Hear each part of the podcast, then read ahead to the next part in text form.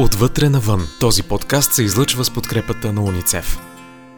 Здравейте на всички в новия епизод на подкаст поредицата Отвътре навън. В днешния епизод в темата на края на месец септември ще си говорим за разделите, защото, както знаете, повечето от вас а, в момента много хора, които учат в чужбина, заминават, а, отиват в новите университети, много хора заминават в други градове, за да учат и тази раздяла е тежка както за хората, които заминават, така и за тези, които си остават, така и за родителите, които се разделят със своите деца. За това решихме, че е много подходящо време да направим такъв епизод, как да се справяме именно с тези раздели. И за да обсъдим тази тема, тук на гости ни е Ивелина Димитрова, която е училищен психолог в Дойче Шуле в град Русе.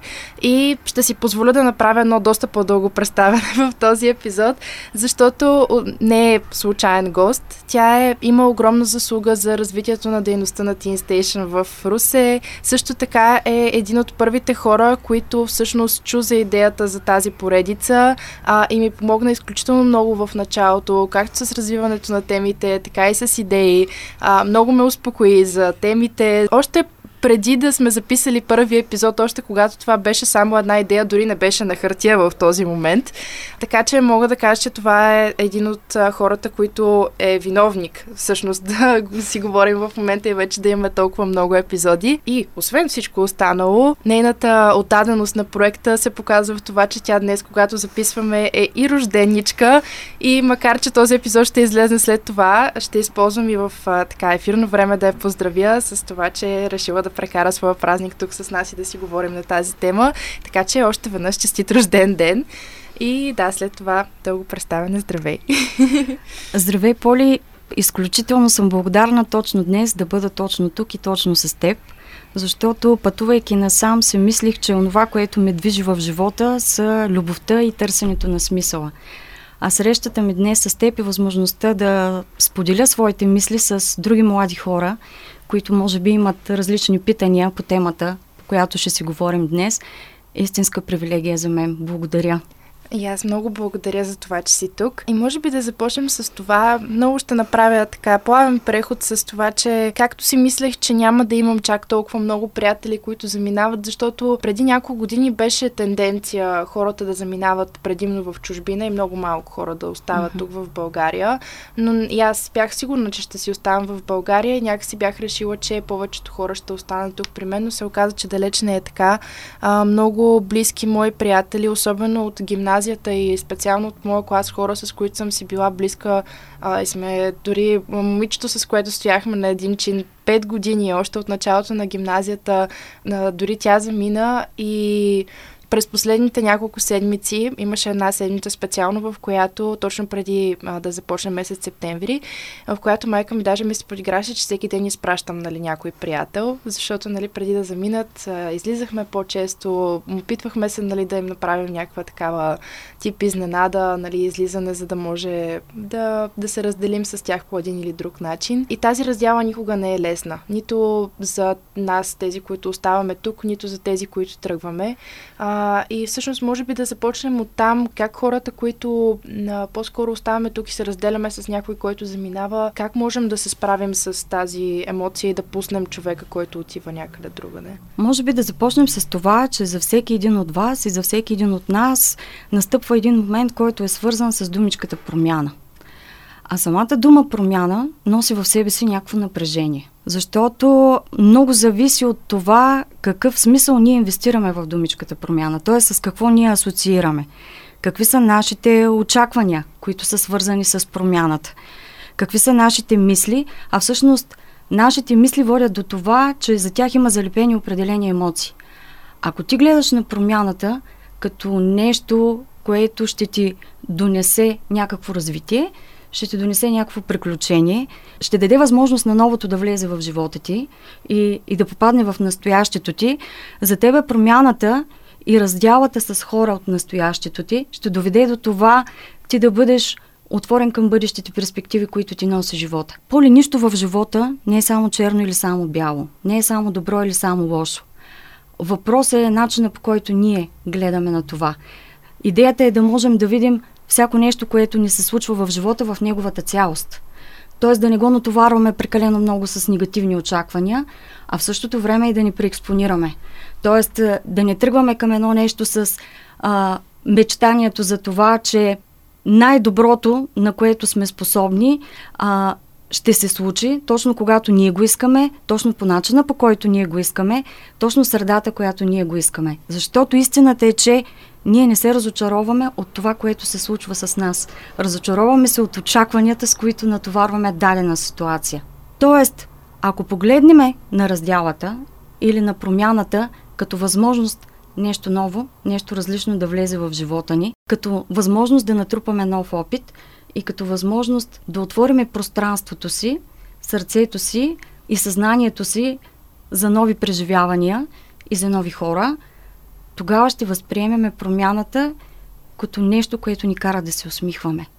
Ако обаче гледаме на промяната като нещо страшно, а страха е нормална емоция, защото страха е нещото пък, което ни предпазва и ни събужда инстинктите. Ако гледаме на промяната през страха, ще гледаме на раздялата като нещо, което е носи и води след себе си финал.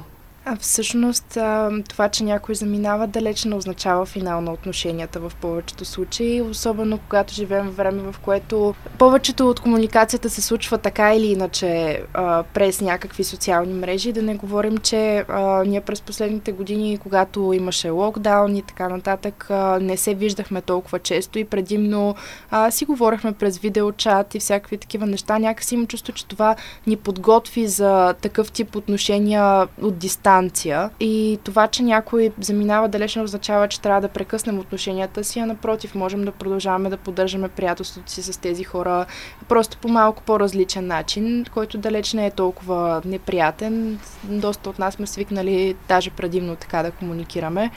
Така че това в никакъв случай не трябва да означава финал на отношенията ни с тези хора. В никакъв случай по-скоро може да означава, ако приемеме промяната и разделата като развитие, т.е. като поставяне да, на някакво ново начало, може да доведе и до развитието на тези отношения. Да. Тоест всеки да обогати вътрешния свят на човека, който заминава в едно или в друго пространство.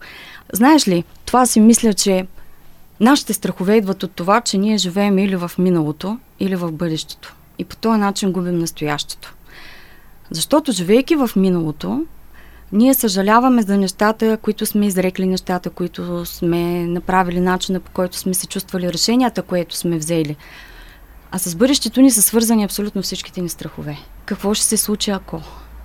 Как ще се развият нещата? И в този момент всъщност ние губиме настоящето. Губиме своето усещане за сигурност, защото това, което се случва днес, утре вече няма да се повтори. То отново ще бъде част от нашето минало. Не бива да делиме живота по този начин на минало и бъдеще. Всъщност нещата и границите не са толкова рязки. Границите ги определяме ние. Ние решаваме кой, до кога и колко дълго време ще стои в живота ни. Тук ние държиме контрола. Да. За това дали да пуснем един човек да си отиде от нас или да, той да продължи да се съществува в нашето пространство под различен начин. Да. Защото истината е, че нищо в Вселената не се губи просто се трансформира. И най-малкото се всичко е преходно. Отношенията. Да, всичко е преходно и отношенията с хора а, и хората като цяло, които са част от живота ни. А, така че а, със сигурност не трябва да се гледа на това по негативен начин, а както ти казваш, за по отваря място за нещо ново в живота ни, за нови запознанства, за нови хора и това обогатяване, за което говориш, особено когато става въпрос за хора, които заминават в чужбина, ако някой твой приятел заминава, ти а, го обогатяваш по някакъв начин, той с новата култура и с новите приятели, които има там, с всички нови хора, с които общувате. Това е, може би, а, една много хубава крачка към развитието нали, на едно приятелство или като цяло на човека и трябва да се гледа към тези неща. А всъщност за един човек, който заминава а, и трябва да се раздели с, а, не само с а, приятелите си, но и с родителите си, с средата, в която е отраснал, с родното си място. А, може ли да ни дадеш, да дадеш съвет на тези хора, защото съм сигурна, че не малко хора, които ни слушат в момента, се сблъскват точно с това? Всъщност това да тръгнеш от семейството си, а, отново е свързано с страха от промяната, защото yeah. това означава да излезеш от зоната си на комфорт. Защото да, семейството е онова, срещу което и ти се бунтуваш, онова, което ти налага някакви граници, онова, което въвежда някакви правила. а, но в същото време то е това, което ти дава сигурност, уют, стабилност. Знаеш, че какъвто и да си, който и да си, там си прети обичан. А на практика напускането на семейството е излизане от мястото, където ти си се чувствал най-защитен и в същото време, погледни сега в какъв а, а, такъв а, когнитивен дисонанс. И в същото време, както си бил най-защитен, и в същото време място, което си бързал да си тръгнеш и да напуснеш. Да. Но всъщност, ако ти не излезеш от семейството, няма как да направиш крачка към собственото си развитие и собственото си личностно израстване. Защото за да можем ние да учим нови неща и за да можем да се развиваме, трябва да излизаме от зоната си на комфорт. В зоната на комфорт си спокоен, но това не означава винаги щастлив. Говориме както за излизането от семейството, така и за средата, в която се намираш в настоящия момент, която може да бъде университет, може да бъде училище, може да бъде работна среда. Това, че там се чувстваш комфортно, не винаги означава щастливо. Когато обаче си върнеш контрола над себе си, ти имаш възможност да си хванеш кормилото и да управляваш сам в живота си. И да стоиш за собствените си избори. Това е другия страх. В момента, в който аз напусна семейството, вече започвам да нося отговорност за това, което ми се случва в живота. Като нося тази отговорност, аз осъзнавам, че всяко мое действие, всяко мое решение има някакви последици. И тогава вече аз автоматично трябва да се науча да се справям сам. Само, че нещата не стоят точно по този начин. Знам, че много често ние в къщи, вашите родители, а, говориме за това, че вече сте на 18 или вече сте на 19 и е крайно време да сте ориентирани, крайно време е да вземете своите решения, да направите своите избори. И вие оставате с впечатлението, че ние ви натоварваме с очакването, събуждайки се на следващата сутрин, вие да успявате да се справяте сами, да бъдете независими, да бъдете възрастни и да влезете в живота с бодър крачка. Само, че нещата не стоят точно по този начин. Порастването е процес. Порастването не е просто един акт или едно действие. То изисква време. Никой не очаква от вас вие да се събудите, да бъдете големи, пораснали, съзнателни личности, които да стоят твърдо зад решенията, които вземат. Ние ще бъдем винаги до вас. Никога няма да ви, може би, някъде наблизо. Не пред вас, за да не ви спъваме. Да ни спъваме вашата инерция. Не е зад вас, за да не се движим прекалено бързо. Най-трудно на родителите е да се движат с темпото на децата си. А това е нашата основна задача на практика. Така че порастването и промяната, свързана с порастването, е процес. Тя не се случва изведнъж. И никой не очаква от вас да се справите отведнъж сами и да се справите по възможно най-добрия начин да вземеш правилно решение е субективно. Моето правилно решение е различно от твоето правилно Да, решение. и особено в тези ситуации, може би когато, а, особено когато става въпрос за заминаване, ние сме имали подобен епизод а, преди няколко месеца, а, това, че а, когато вече това нещо стане факт, когато си някъде другата и вече си далеч, а, те вземат тези съмнения на моменти, особено в началото, защото в началото е най-трудно. И с а, повечето хора, с които съм си говорила, които вече нали, са заминали там, особено първите седмици са най-тежки. И тогава може би е периода, в който най-много подлагаш под съмнение дали си направил правилния избор, защото все пак отиваш в абсолютно непозната среда. И тази а, рязка излизане от зоната на комфорт, защото mm-hmm не е просто да отидеш на, в ново училище или в нов университет или в нов град. Това е изцяло отделяне от всичко, с което си свикнал. А, така че е нормално това решение да бъде придружено, особено в началото, mm-hmm. с доза съмнение. И с, и с доза притеснение и тревожност. Да. Само, че в когато сме притеснени и сме тревожни, ние се парализираме. Да. Тоест, спираме да си спомняме всичко това, което можем, всичко това, което знаем. Казвайки, че развитието, излизане от зоната на комфорт е процес, това означава, че ние сме извървяли един път вече. Ние сме се подготвили за този момент и сме очаквали до някъде, че този момент на първоначално разочарование, на а, усещането на самота, а, на, на тъга по това, което оставаш от дома и, и, и изтласкването на това, което ти предстои, което ти е водило всъщност към твоето решение, знаели сме, че този момент ще дойде. И това е нещото, което ни връща обратно в реалността. Защото това, за което ти говориш, е отново потъването в миналото. Да. Какво беше, дали не сбърках, дали ще успея. А ако се проваля, какво ще се случи? Това е всичко онова, което ни, ни натиска и ни държи сковани в, в зоната на страха. Защото вече крачката е направена. Ние сме излезли от зоната си на комфорт, рискували сме и сме стъпали на пътя и сме влезли в зоната на страха. Ако успеем там да се справим с себе си и с предизвикателствата, които различни ситуации ни отправят, влизаме в зоната на учени. Тогава вече започваме да чувстваме, а ни трябва малко време. Няма как да скачаме от зона в зона. Когато влезем в зоната на учене, стигаме до този момент, в който започваме да се спомняме, че ние всъщност доста добре можем да се справяме в точно такива ситуации, в която сме попаднали в момента. Сещаме се за тези ситуации, сещаме се за механизмите, които използваме, за да успеем да се извадим от а, емоционалната самота, в която сме потънали. Започваме да използваме тези механизми и лека по лека започва да ни харесва новата ни ситуация, защото започваме да се чувстваме уверени, компетентни и справящи сме, а не провалили се. Както се чувстваме в първите дни и първоначално, попадайки в една нова ситуация. И не само това, винаги трябва да се гледа положителната страна. Това, че започваш изцяло на ново е много хубаво, защото можеш, имаш възможност да изградиш всичко това, което може би смяташ за а, нещо, което не си направил както ти се искало преди това. Винаги имаш възможност за изцяло нов старт с различни хора, а, да се представиш по различен начин и да направиш нещата този път вече както искаш. Така че това със сигурност има някаква а, доза мотивация или по-скоро отеха. А и не само това, да не забравяме, че всички хора, които най-вероятно са в обкръжението ти, са в същата ситуация. Всички се сблъскват с това ново и различно да живеят на различно място, да са оставили роднините и приятелите си. А, така че това може да е много голям плюс, защото всички търсят някакви нови запознанства, всички искат да се адаптират към средата.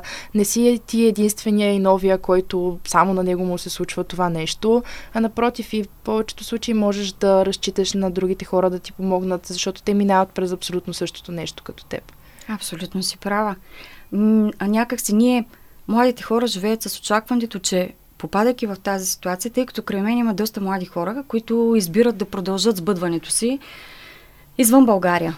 И знам колко им е трудно. А, знам го, защото всъщност нещото, което ги държи и е моста към тяхното минало, което те оставят а, в България, и, и бъдещето, което те са избрали за себе си, а, се оказва един човек, който ги свързва. И в тяхната конкретна ситуация съм аз. А, тоест, трябва да има нещо, което да бъде твоята връзка между твоите два свята. Да. Защото ние няма как, и, и, и това е съвсем логично, и е хубаво моите хора да го разберат. Отивайки на едно ново място, ти отиваш със своята раница, която са твоите спомени, хората, които обичаш, а, нещата, които си преживял, мислите, които са ти минавали през ума, емоциите, които си, а, са минали през теб. Ти не ги зачеркваш, ти не ги оставяш. Един човек е непълноценен и няма как да сбъдне себе си, без да има своята история. Отивайки на едно ново място, ти идваш със своята история. А там са и твоите приятели. Те са в твоята история, но те ти помагат и в ежедневието. Посредством всичко това, което сте правили, сте преживявали заедно попадайки в новото място, ти имаш възможността да отвориш сърцето си и да отвориш дома си и да отвориш съзнанието си за новите неща, които ти предстоят и които ще се случат пред тебе. Така че, реално погледнато, ти не губиш нищо. Ти всъщност си двойно по-богат, защото си имаш историята и миналото и твоите приятели и в същото време отваряш сърцето ти да влезе нещо ново при тебе. Сега направо чак ми се прииска и аз да съм и като ги слушам тези неща. По-скоро да се отделя, нали? Действително с възможностите за развитие чисто персонално, освен а, всичко останало, с което е свързваме университета и възможностите в чужбина, а, емоционалното развитие и персоналното е на, наистина, особено ако не останем в тази зона на страха, както я нарече, са страшно много. Така че наистина не трябва да гледаме на това заминаване като нещо, като нещо лошо или нещо, което по-скоро може да ни спъне. Колкото по-рано се справим с а, този страх, толкова по-добре и толкова по-бързо ще видим всички позитивни страни на това да сме там. А пък и, както каза, вече е факт това нещо.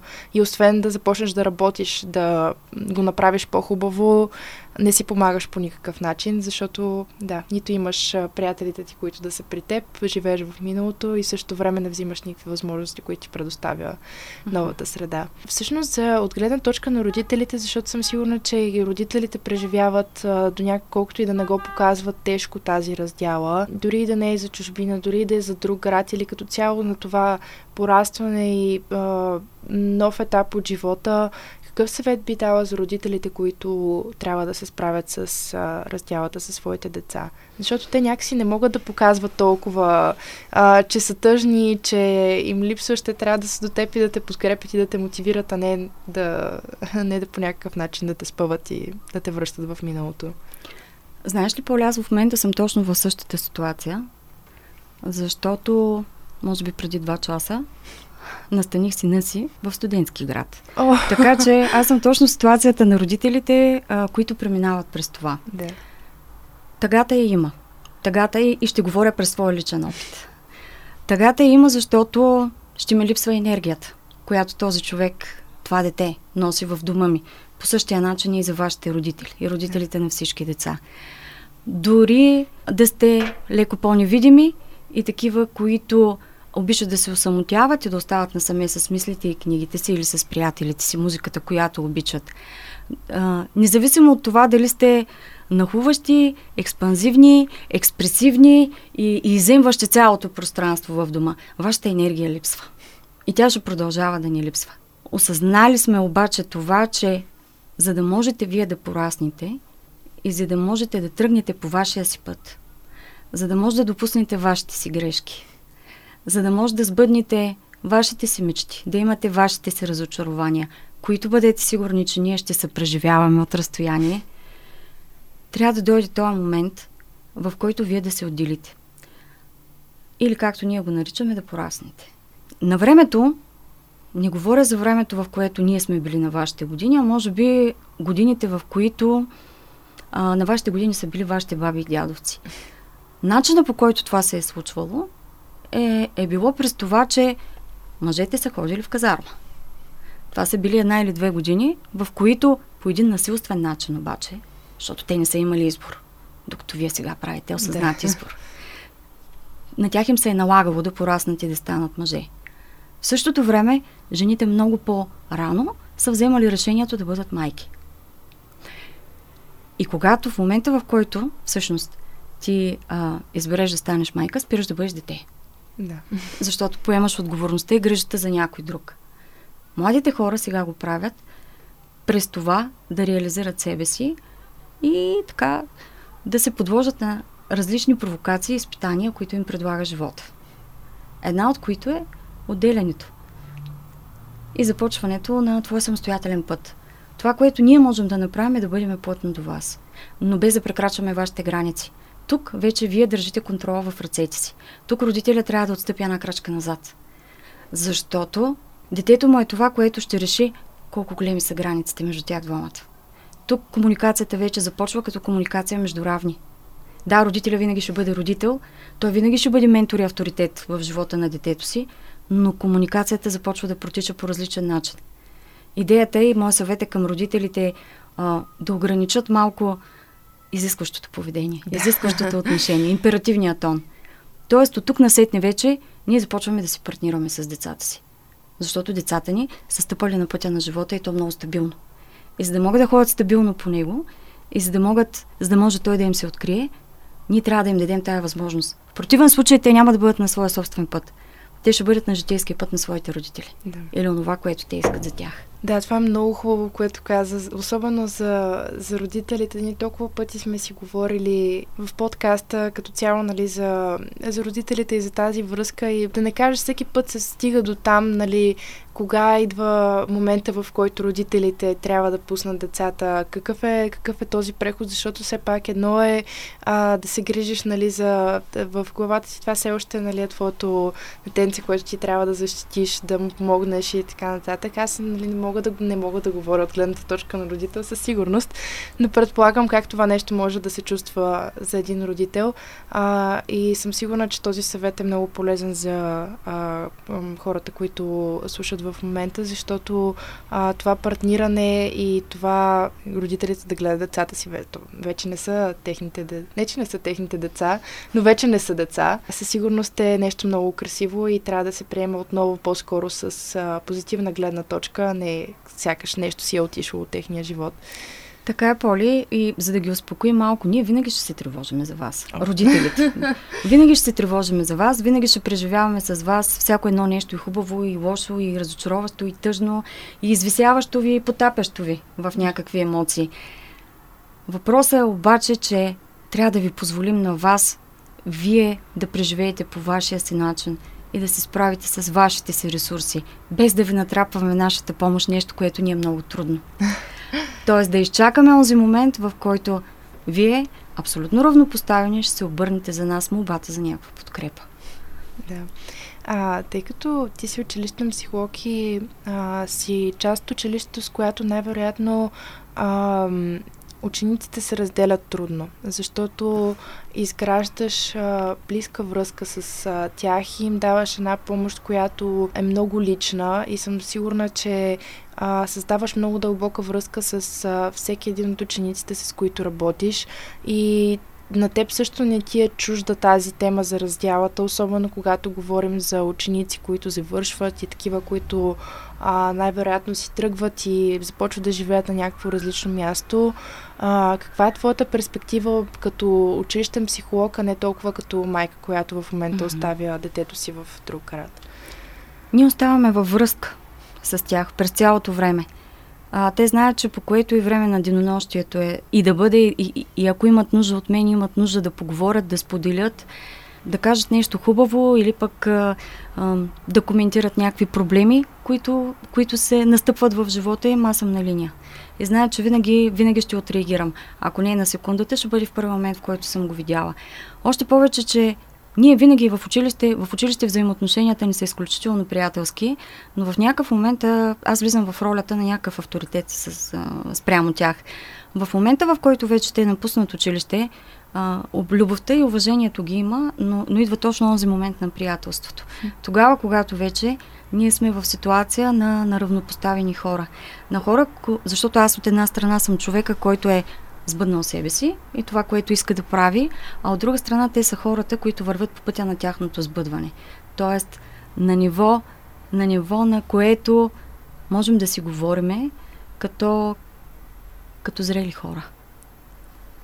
Да, това е а, много хубаво и аз, а, може би за повечето хора, които слушате малко чуждо това, защото съм сигурна, че а, поне при мен а, в 12-те ми години в образователната система като ученичка а, не съм срещала такъв училищен психолог, с а, когото да мога да изградя подобна връзка и това, което правеше много хубаво, а, защото дейността на училищните психолози в България може би още не е до такава степен развита и много малко хора се обръщат към тях за някакъв съвет и това, което правеше прекрасно, това, че изграждаш тази връзка с а, учениците и им помагаш по такъв начин, че дори след като завършат да продължават да, да продължавате да поддържате а, връзка е м, повече от прекрасно.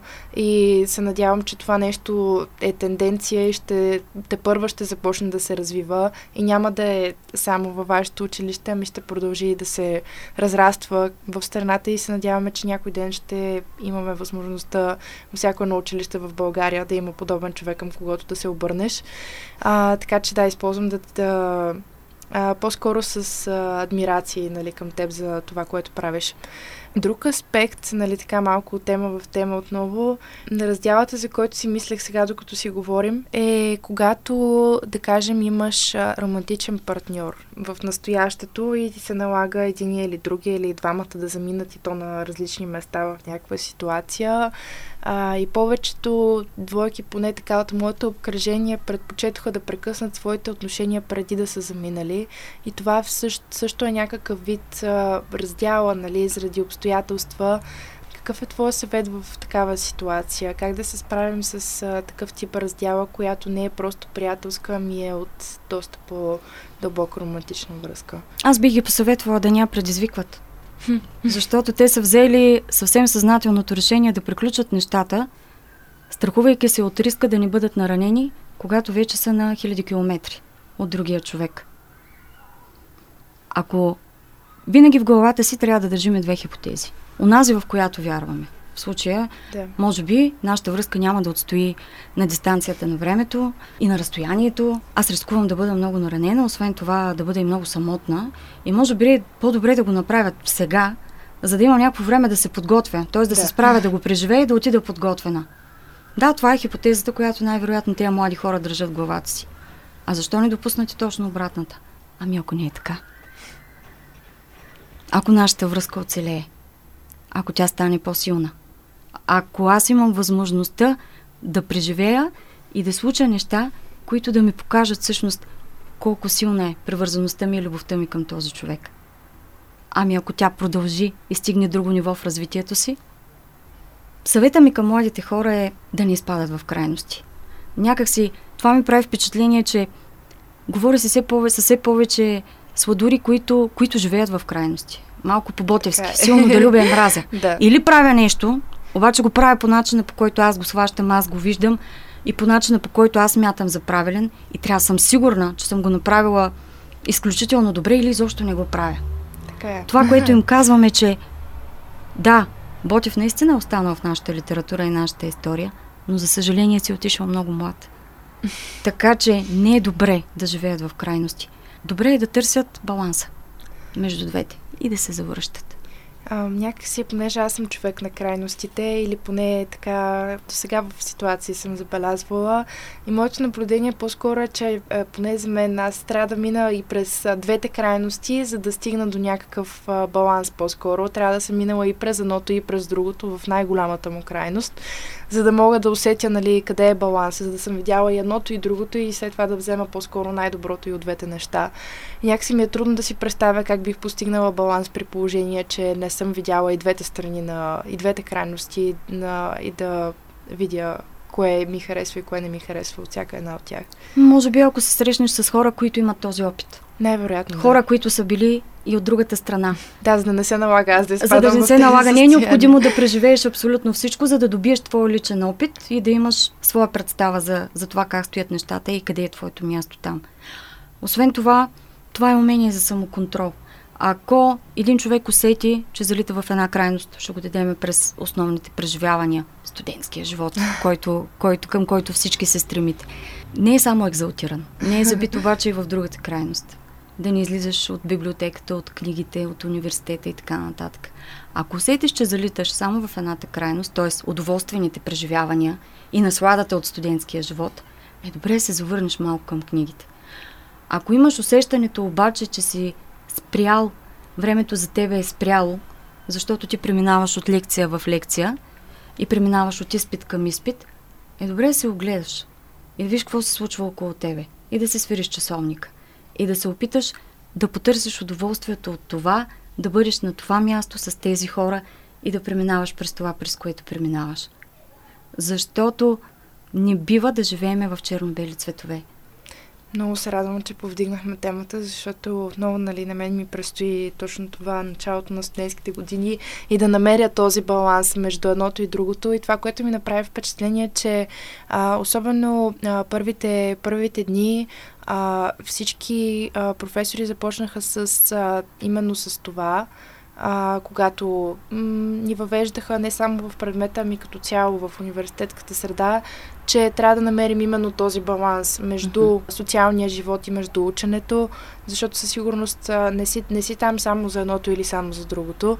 А, и много се радвам, че повдигнахме този въпрос и как да намерим баланса между тези две неща а, защото да, това не въжи само за университета ми, като цяло и за училище и за много други неща. Този баланс между социалния и между академичния живот, така да го наречем. И много ти благодаря за този съвет.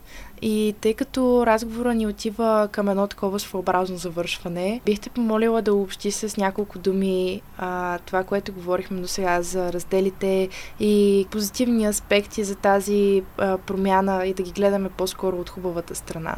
Това, което бих казала на всички млади хора, които ще чуят този наш разговор е да не се страхуват да опитват. Защото само който ни опитва, той ни греши. Ако не опиташ обаче, няма да разбереш дали дадено нещо ти носи радост, дали ти носи развитие, а, дали ти носи разочарование, а това всъщност ще те направи с една идея по, по-зрял, с една идея по-готов да посрещнеш други предизвикателства, пред които ще бъдеш изправен. Раздялата не е финал. Не слагайте финал. Раздялата е начин новото да влезе в живота ви. И когато каза а, за взимането на възможности. Аз ще използвам да завърша с нещо много клиширано, но много вярно. Когато възрастен човек е бил на смъртния си одър, са го попитали за кои неща в живота си съжалява и той е казал само неща, които не е направил, така че, а не неща, които е направил и съжалява за тях. Така че а, правете неща, а, защото ако не ги направите, ще съжалявате повече, отколкото ако а, ако направите нещо и то дори да се превърне в някаква грешка. Така че опитвайте неща, не гледайте на промяната като нещо лошо, а напротив като нова възможност за развитие. Много ти благодаря за този разговор, беше прекрасен и обсъдихме толкова много неща, които бяха извън това, за което бяхме се събрали да си говорим. Така че много ти благодаря отново, че си тук на този специален ден за теб и благодаря на всички, че бяхте с нас. До следващия епизод.